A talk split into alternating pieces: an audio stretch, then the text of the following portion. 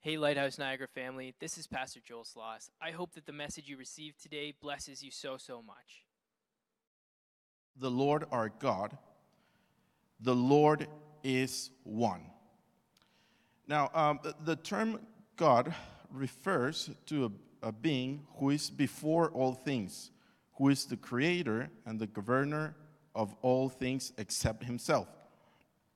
By nature, this being is absolute. He is eternal, having none of the limitations of time. He is absolute in his power, so that with him all things are possible. He is perfect in his name, having no flaw either in his glory or holiness. He is personal in character. So God is perfect. We believe that God, there is nothing wrong with him. We believe that in a God that has uh, being existing for eternity. And I recognize as believers, there are things of God that we will never get to understand until we're there in heaven. But by faith, we accept uh, the, the, the attributes of God, um, understanding that, as, as, a, as a friend of mine used to say, or he still says that, he says, human being is like a little tiny rock deep in the ocean. We will n- never, as that rock cannot understand how huge is the ocean, human being can never understand how huge God is, how big He is. It's impossible for us to underst- understand things about God right now, but we believe in a God that is perfect, that has always existed, that was not created, and that He is the creator. Now, this, uh, um, our God, we can say there is three persons, but only one God.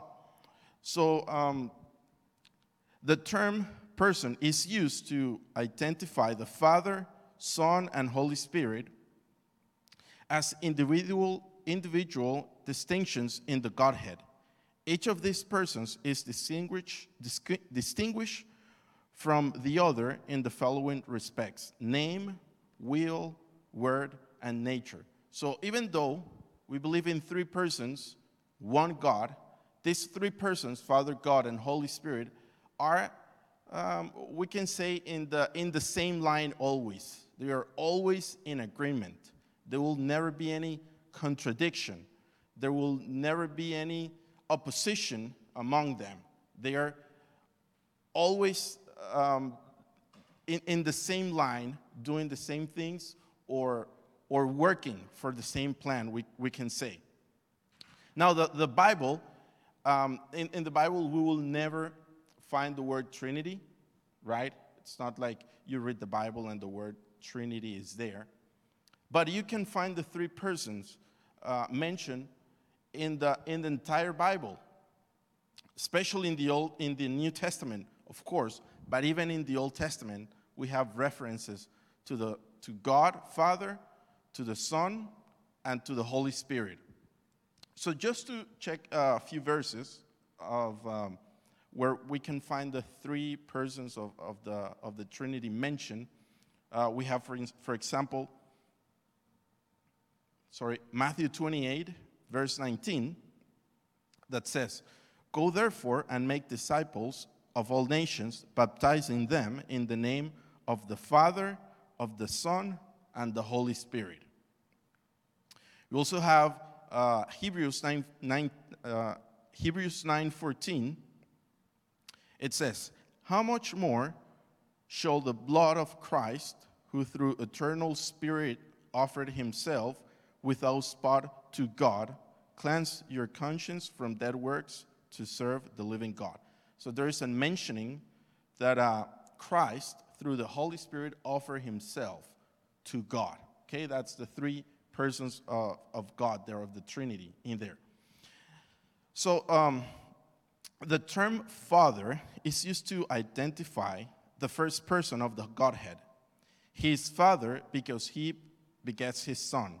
He fulfills the role and nature of Father because he does beget. He is eternal Father because eternally he has a son. There are other aspects of fatherhood, but this is the one eternal group of his being. He is the Father. He is the, we can say somehow he's there in the top. Then the second person of the Trinity is called the Son because he's out of the, of the nature of the Father. I'm sorry, let me read that again. He's out of the nature of the Father through the act of begetting eternally. In this way, he is Son by nature. He is God out of God, that is, Son of God, out of the nature of his Father. And then the third person is the Holy Spirit. Um, it's called uh, the Holy Spirit because he proceeds from the personal nature of the Father and the Son as their spirit. The biblical analogy is, is to the concept of breath and power. He goes forth as the breath or power of God, but he is not an impersonal force. He is personal being. Um, he is that personal being who fulfills the work of God. The term ghost and spirit may be used as equivalents. They are both used to translate the same Hebrew and Greek word from uh, Scripture. So the Holy Spirit is not just the presence of God, it's just not the power of God.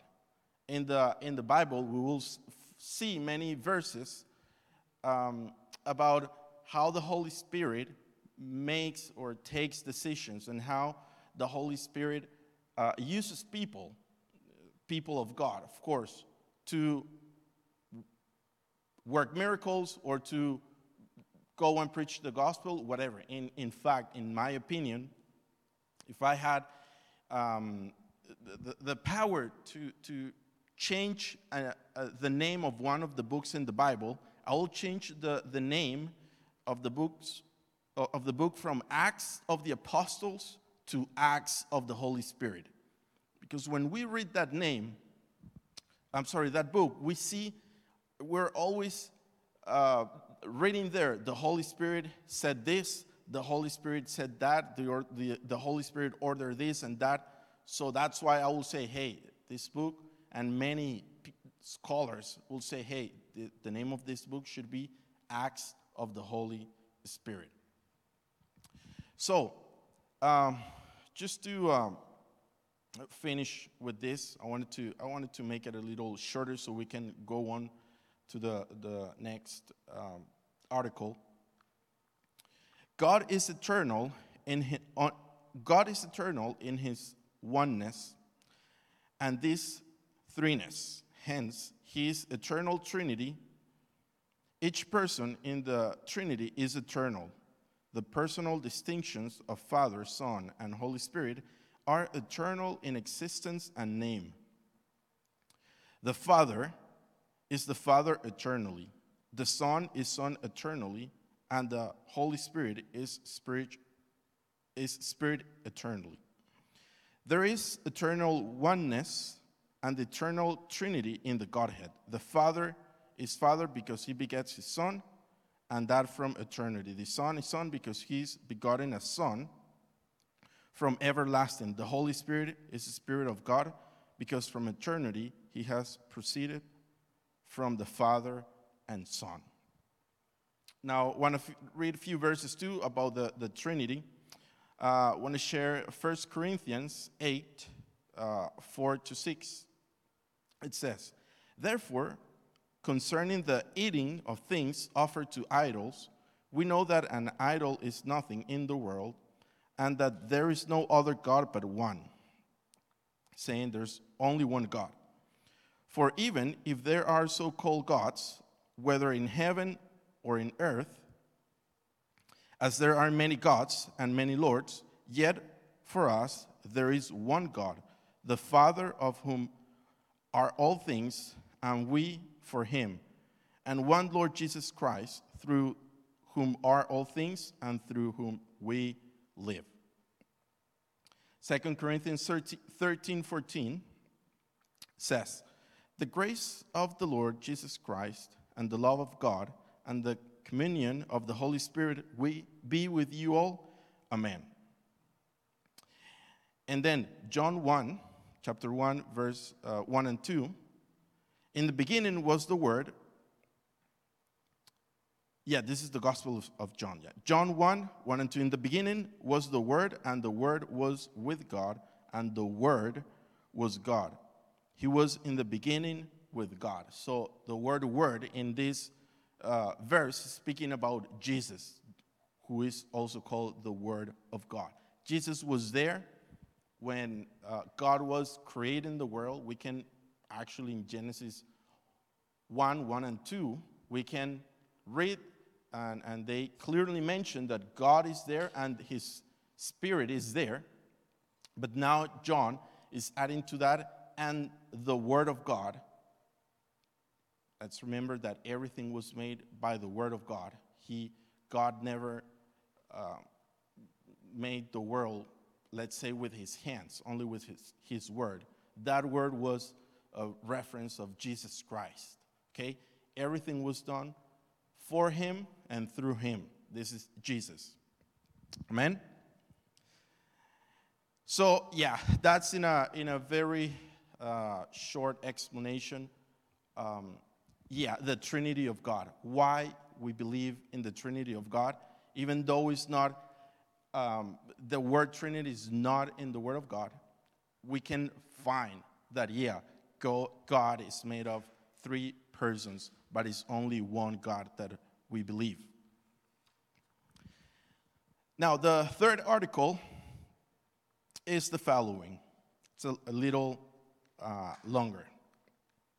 We believe that Jesus Christ is the only begotten Son of the Father, conceived of the Holy Ghost, and born of the Virgin Mary.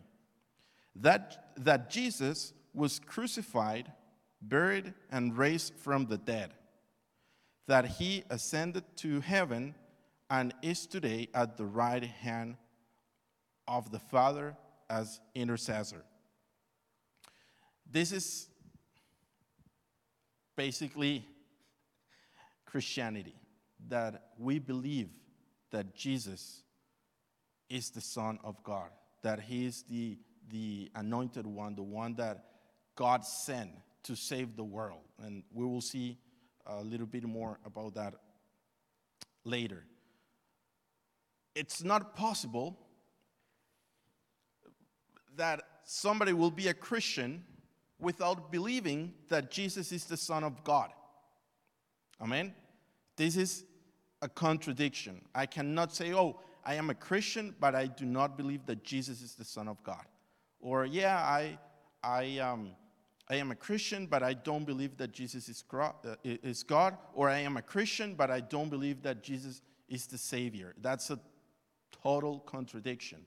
If you believe with your heart and you confess that Jesus is the Lord and that He is the Son of God, He is the Christ, He is the Messiah, then you'll be saved. And then, of course, you will be a Christian or a, a follower of Jesus. Now, the, um, the, the name Jesus means Savior. That's the meaning of the word, of the name Jesus, literally. And this was a very common name, actually, in Jesus' times. Like, he was not the only Jesus there when it comes to the name, but he was the only one Jesus when it comes to the meaning of the name. He was the Savior, the only one that was able or that could save the world from, from uh, its sins. Now, the meaning of the, the word Christ, by definition, this term means anointed one. It is appropriately used as a title of office. By application, the term designates the Messiah. The anointing uh, referred to in this title is the anointing of the Holy Spirit, which is poured out upon Christ infinitely. So basically, yeah, only one person could be called the Christ, and it was the Savior. It was the Son of God, that one who God sent to save um, the world. We believe also that uh, Jesus is the only begotten Son of the Father. This is a description of Christ's eternal relationship with his Father. It distinguishes his sonship from any temporal relationship of sons, such as created or adoptive son. He alone is begotten. He is son of the Father's nature, eternally son, and eternally equal to the Father in glory and power. I want to read some verses about that and how the, the Bible basically uh, um, supports this, uh, what we believe in. John 1:14 says, "And the word became flesh and dwelt among us, and we beheld his glory, the glory as the only begotten of the Father, full of grace and truth." Then verse 18, this is John 1, verse 18 says, "No one has seen God at any time." the only begotten Son, who is the bosom of the Father, he has declared him. And of course, we have John 3:16. Um, many people, and I agree with that, will say if one day somebody wants to define the Bible or to or to summarize the Bible in just in just one verse, then that verse has to be John 3:16. For God so loved the world that he gave his only begotten son that whoever believes in him should not perish but have everlasting life. That's basically how you summarize the Bible. When you read the Old Testament, you will find uh, the message of salvation by faith through Jesus. Now, you'll say, hey, but Jesus was not, was never mentioned in, in the Old Testament. How come is the Old Testament talking about Jesus? Well, in the Old Testament, we will find a lot of references and prophecy of that who was to come to save the world. That's how, in, when Jesus came to the earth, they were able to know that he was the Son of God because all the prophecies were perfectly accomplished in his person. So, the Old Testament, in the Old Testament, you will never find the word Jesus, but you will find a lot of references and prophecies about him. And then in the New Testament, of course, is clearly revealed who is the Christ and what he came to do and what he did on the cross for us, which is something that we'll talk uh, a little bit more in, in, in, a few minutes. We believe that um, Jesus was conceived of the Holy Spirit. The conception referred to here is the conception of Jesus in the, in the womb of Virgin Mary. This conception accounts for the origin of the historical person of Jesus and his human nature. By this miracle, he's formed in body, soul, and spirit. So I want to say something uh, here, and it's that Jesus was, we can say in a way, yeah, he was the son of, of Mary and, and Joseph because they were the, the two people that God chose to be part of, of their family, if you will.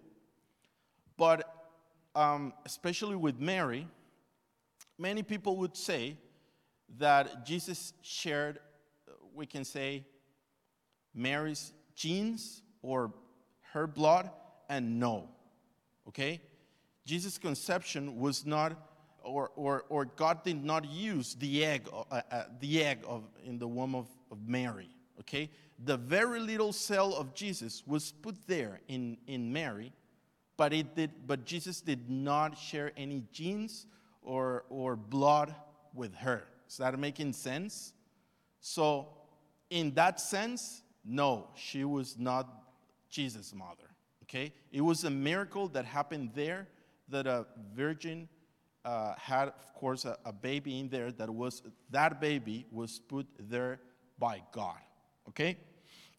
So, um, and, and of course, we believe that uh, according to the scriptures, the Old Testament was prophesying that the Christ was going to be born of a virgin, and that's what happened. We do believe that. Um, the scripture affirms that Mary was a virgin at the time of the conception of Jesus in her womb, and that she remained a virgin until after his birth.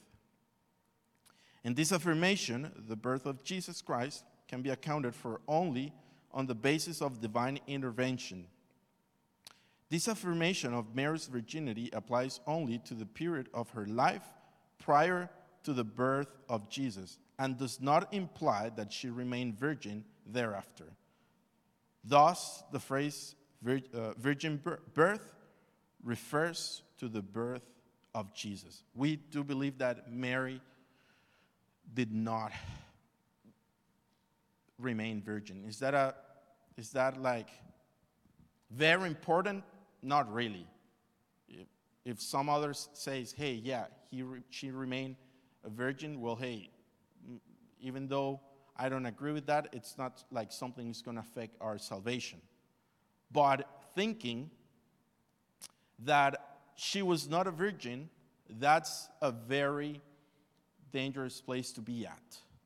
Because, like I said, that was one of the, of the, the, the fact that she was a virgin meant, meant that the Old Testament prophecy was real and that it came to happen in the person of Jesus. And like I said, saying that she was not a virgin, uh, yeah, it will, it will be in total contradiction with the Bible. Now, um,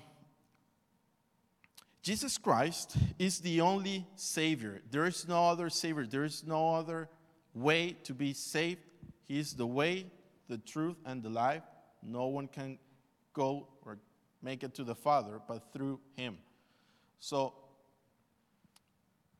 we believe that there is no salvation in Muhammad, there is no salvation in, in Buddha or in any other person that appears saying, uh, I can give you salvation. We don't believe that. Only in Jesus, only through Him, you can find salvation.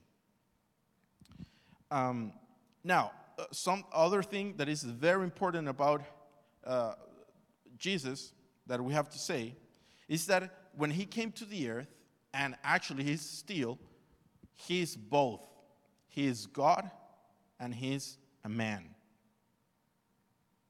He was um, made a real man, like a real human being, when he came to the earth but that doesn't mean that he wasn't God.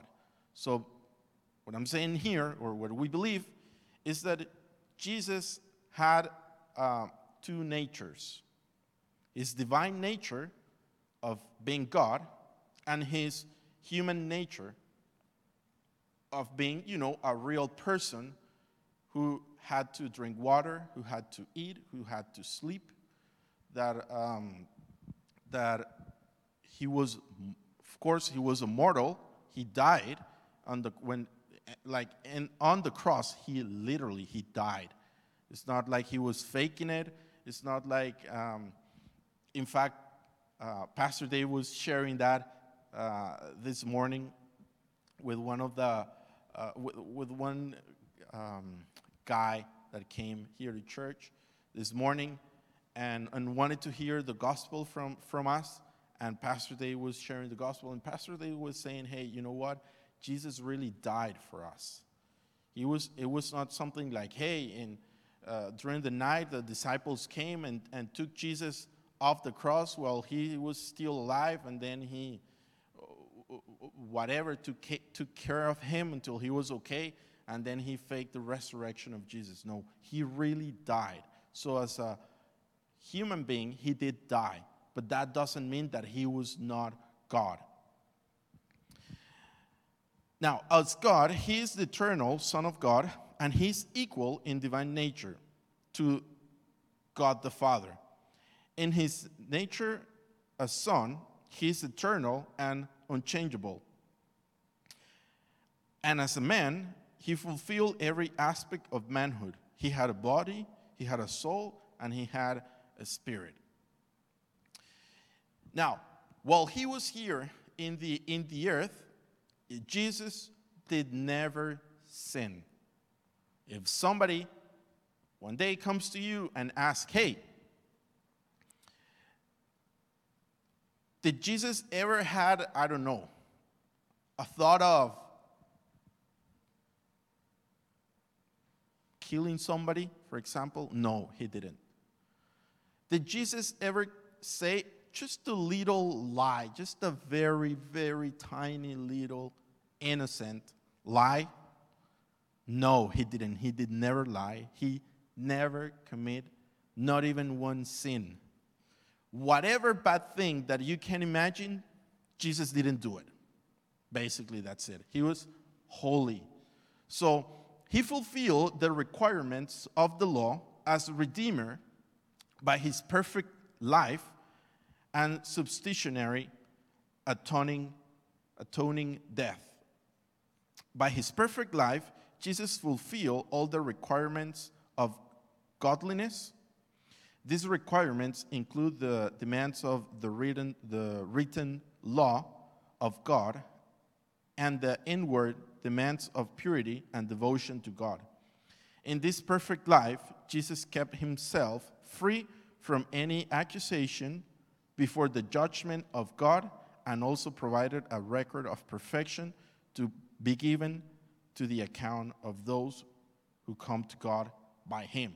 So basically, if Jesus, let's say that Jesus did commit just one sin, just one little tiny sin, then he could not die for us because God was asking for somebody that was perfect, that never sinned, to die to save us, right? Jesus, um, I'm sorry, God needed somebody that will accomplish in a perfect way his law. And that could only be done basically by God. So that was the reason why, if we believe that Jesus sinned, then we'll have to say, then he was not God or he is not God, because God will never commit a sin. Now, um, in his atoning death, he took our condemnation, that's our sentence, our sentence of death, and was judged as if he were the one who had committed the sins that we have committed. His death was uh, a substitute for our death. He was judged in order that we should not be judged. In the fulfillment of our redemption, Jesus was bodily raised from the dead. By his resurrection, he overcame all the consequences of sin and is able to offer his perfect life and atoning blood on our behalf for our justification. In the body of the resurrection, he has ascended to the right hand of the Father. So Jesus came back to life three days after the cross. Now, why it is so important that as, that as believers, we believe that he was rose from the dead. Why is so critical to the point that many, we can say atheists, or many people that do not believe in Jesus or people from other religions, it is hard to, for them to prove that Jesus never existed. That is impossible. We have so many references of Jesus, not only in the Bible, but through history, that it is undeniable that he was here, that at least a guy named Jesus that died on the cross was here and in the earth 2,000 years ago. So they will try to, mm, to prove that resurrection never took place. But why is so important Jesus' resurrection? Many would say, hey, the important thing was Jesus to die on the cross and to save us. The resurrection is not important, but that's not true. It is very important. Why? Because uh, the fact that he came back to life showed that he was perfect, that he never committed a sin. So basically, the Bible says that the consequence of sin is death. When Adam and Eve were created, they were created eternal or immortal. It was after they sinned, then then death came to all these things, death and, and sickness and all this came to the earth. But before that, that never happened. So, why people die? Because of sin. Jesus died even though he never sinned, but he, the Bible says that when he came to, to the uh, center of the, of, the, of the planet, of the earth, and I, now I want to give this example. Just imagine this. When somebody dies without Jesus, when somebody, uh, an unbeliever, um, dies, they will go to a place called hell. The Bible says that hell is in the center of the earth, right? There's a, we can say there's a legal document that will give Satan the right to keep people in hell. And what is this legal document saying? All your sins. So when you get there, and you, for example, not you guys, okay, not you, when an unbeliever gets there and says, Why am I here? They will take the list and start reading all the sins that this person committed. Because you did this, you did that, that, that, that, that, that, all this, all this, and that. So you got to stay in here. You did never repent, so you will st- stay here for eternity. But when Jesus came there and they opened the document or they opened the, the books to read Jesus' sins, what did they find? Nothing. It was empty. So immediately, legally, they had to say, You gotta go back to life. We cannot have you here. There is no reason for you to be dead. And that's how Jesus overcome. He, how he did overcome death by being holy because he was holy. So that's the reason, the legal reason why it is so important. His, his resurrection is so important because it means that he was God, that he is holy. And now, once we repent and believe in Him, His holiness, He, he gives your holiness, His holiness to us. Now, when we repent and when we accept that Jesus died for me on the cross, that He paid on His death for my sins, the list that the, the list of my sins that Satan had is completely erased. The bill is paid. Like when you go to, well, it, that never had happened to me, but let's say in a movie, when, you know, the guy goes and uh, he's going to pay the bill, and, and uh, the cashier says, Oh, that's okay, that other guy paid the bill for you. That's basically what happened. Jesus already died for you, so you will have eternal life.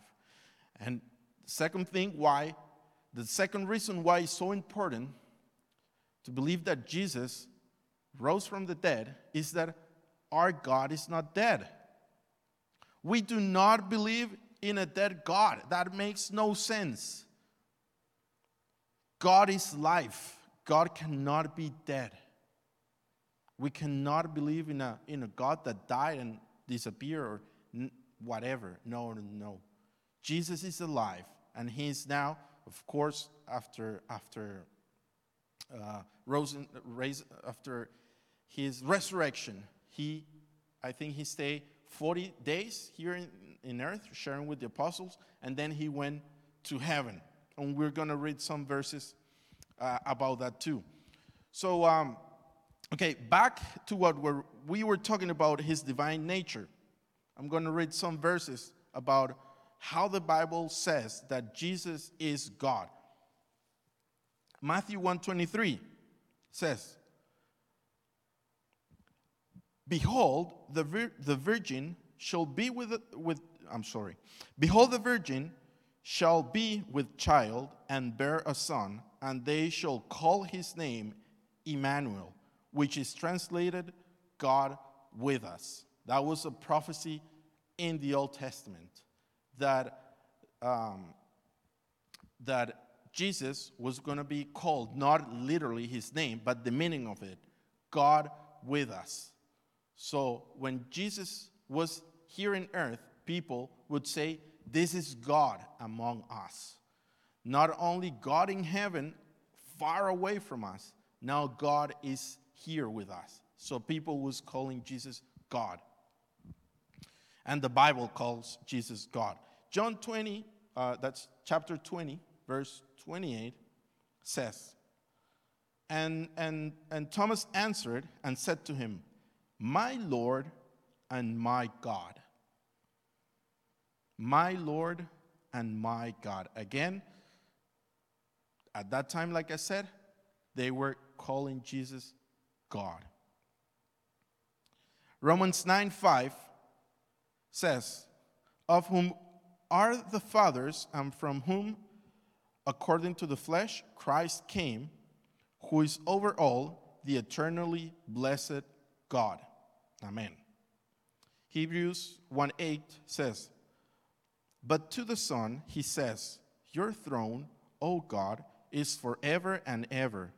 A scepter of righteousness is the scepter of your kingdom. And this is, again, words that were not given for, to the Father, but to the Son. Your throne, O God. Now, on the other hand, uh, well, I'm, not going to mention a lot of words, a lot of verses about it, just once, but he had a human um, nature too. The Bible will call Jesus a man too. The Bible says he was a man. Acts 2:22 says, "Men of Israel, hear these words.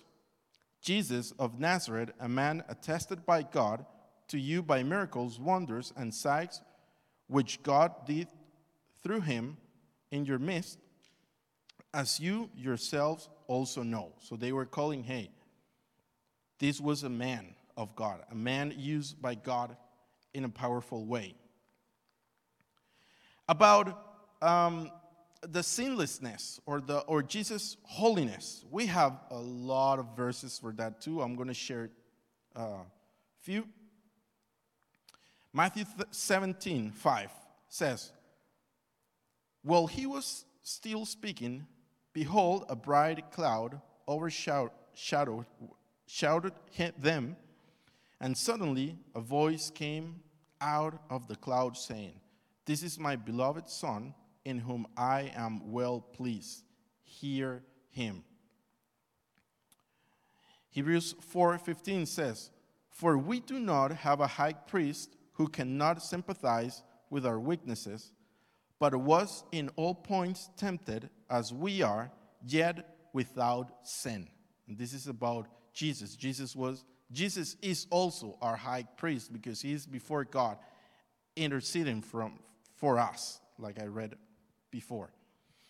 Um, now, about God's uh, substitution for us, or, or how Jesus took our place in the cross, that cross where I was supposed to be, where we were supposed to be, Jesus said, Hey, you know what? No, Nathan is not going to die. I will take his place and I will pay the, the, the price of sin for him. Second Corinthians 5, uh, verse 19 to 21 says, That is, that God was in Christ reconciling the world to himself, not imputing their trespasses to them, and has committed to us the word of reconciliation. Now then, we are ambassadors for Christ, as though God were pleading through us. We implore you on Christ's behalf, be reconciled to God, for he made him who knew no sin to be sin for us, that we might become the righteousness of God in him. First Timothy 2 6 says, Who gave himself a ransom for all to be testified in due time. Matthew 20 28 says, Just as the Son of Man did not come to be served, but to serve, and to give his life a, ran- a ransom for many. So, again, the main purpose of Jesus was coming to this earth to give our his life for us. I'll give you um, an example before we go to the verses for God's, for Jesus' resurrection and ascension. Let's say we let, us go in a, in a trip to the past 2,000 years ago, and we're there watching Jesus working miracles and healing people and doing all these kind of, of good works and all the works of God. But never died on the cross. He made a lot of things, and then he said, Okay, my, my time is, is, is done in here. I gotta go to heaven. But without dying on the cross, no one would have been saved by now. So basically, all the miracles that Jesus worked saved not even one person. Not even one person was saved by the miracles that God um, worked through Jesus. Amen? Is that making sense? Because he did not die on the cross. But let's go to the opposite. Let's say that Jesus came to the world and did not work not even one miracle, but died on the cross for us. We will still be saved. Because the purpose of him coming to the earth was to die for us, to give to give his life so we can have eternal life.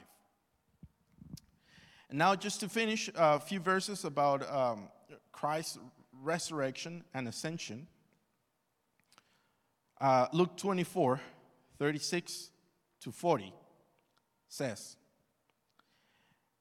Now, as they said these things, Jesus himself stood in the midst of them and said to them, Peace to you.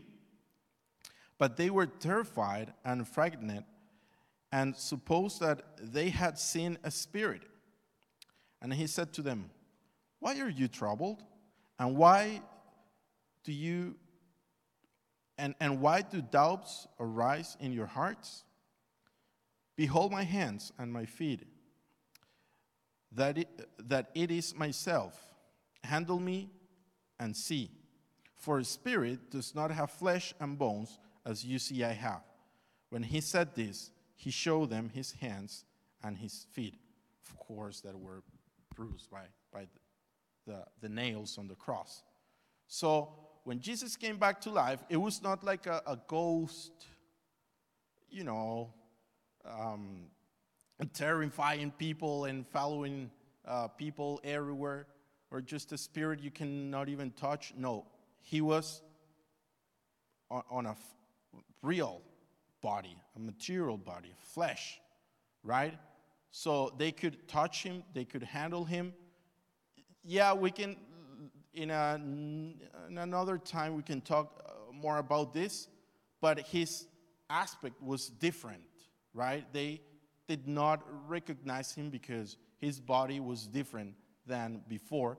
It's the same way when we um, resurrect in the in the in our resurrection in the future. Um, we will have a different body too. We will have a perfect body.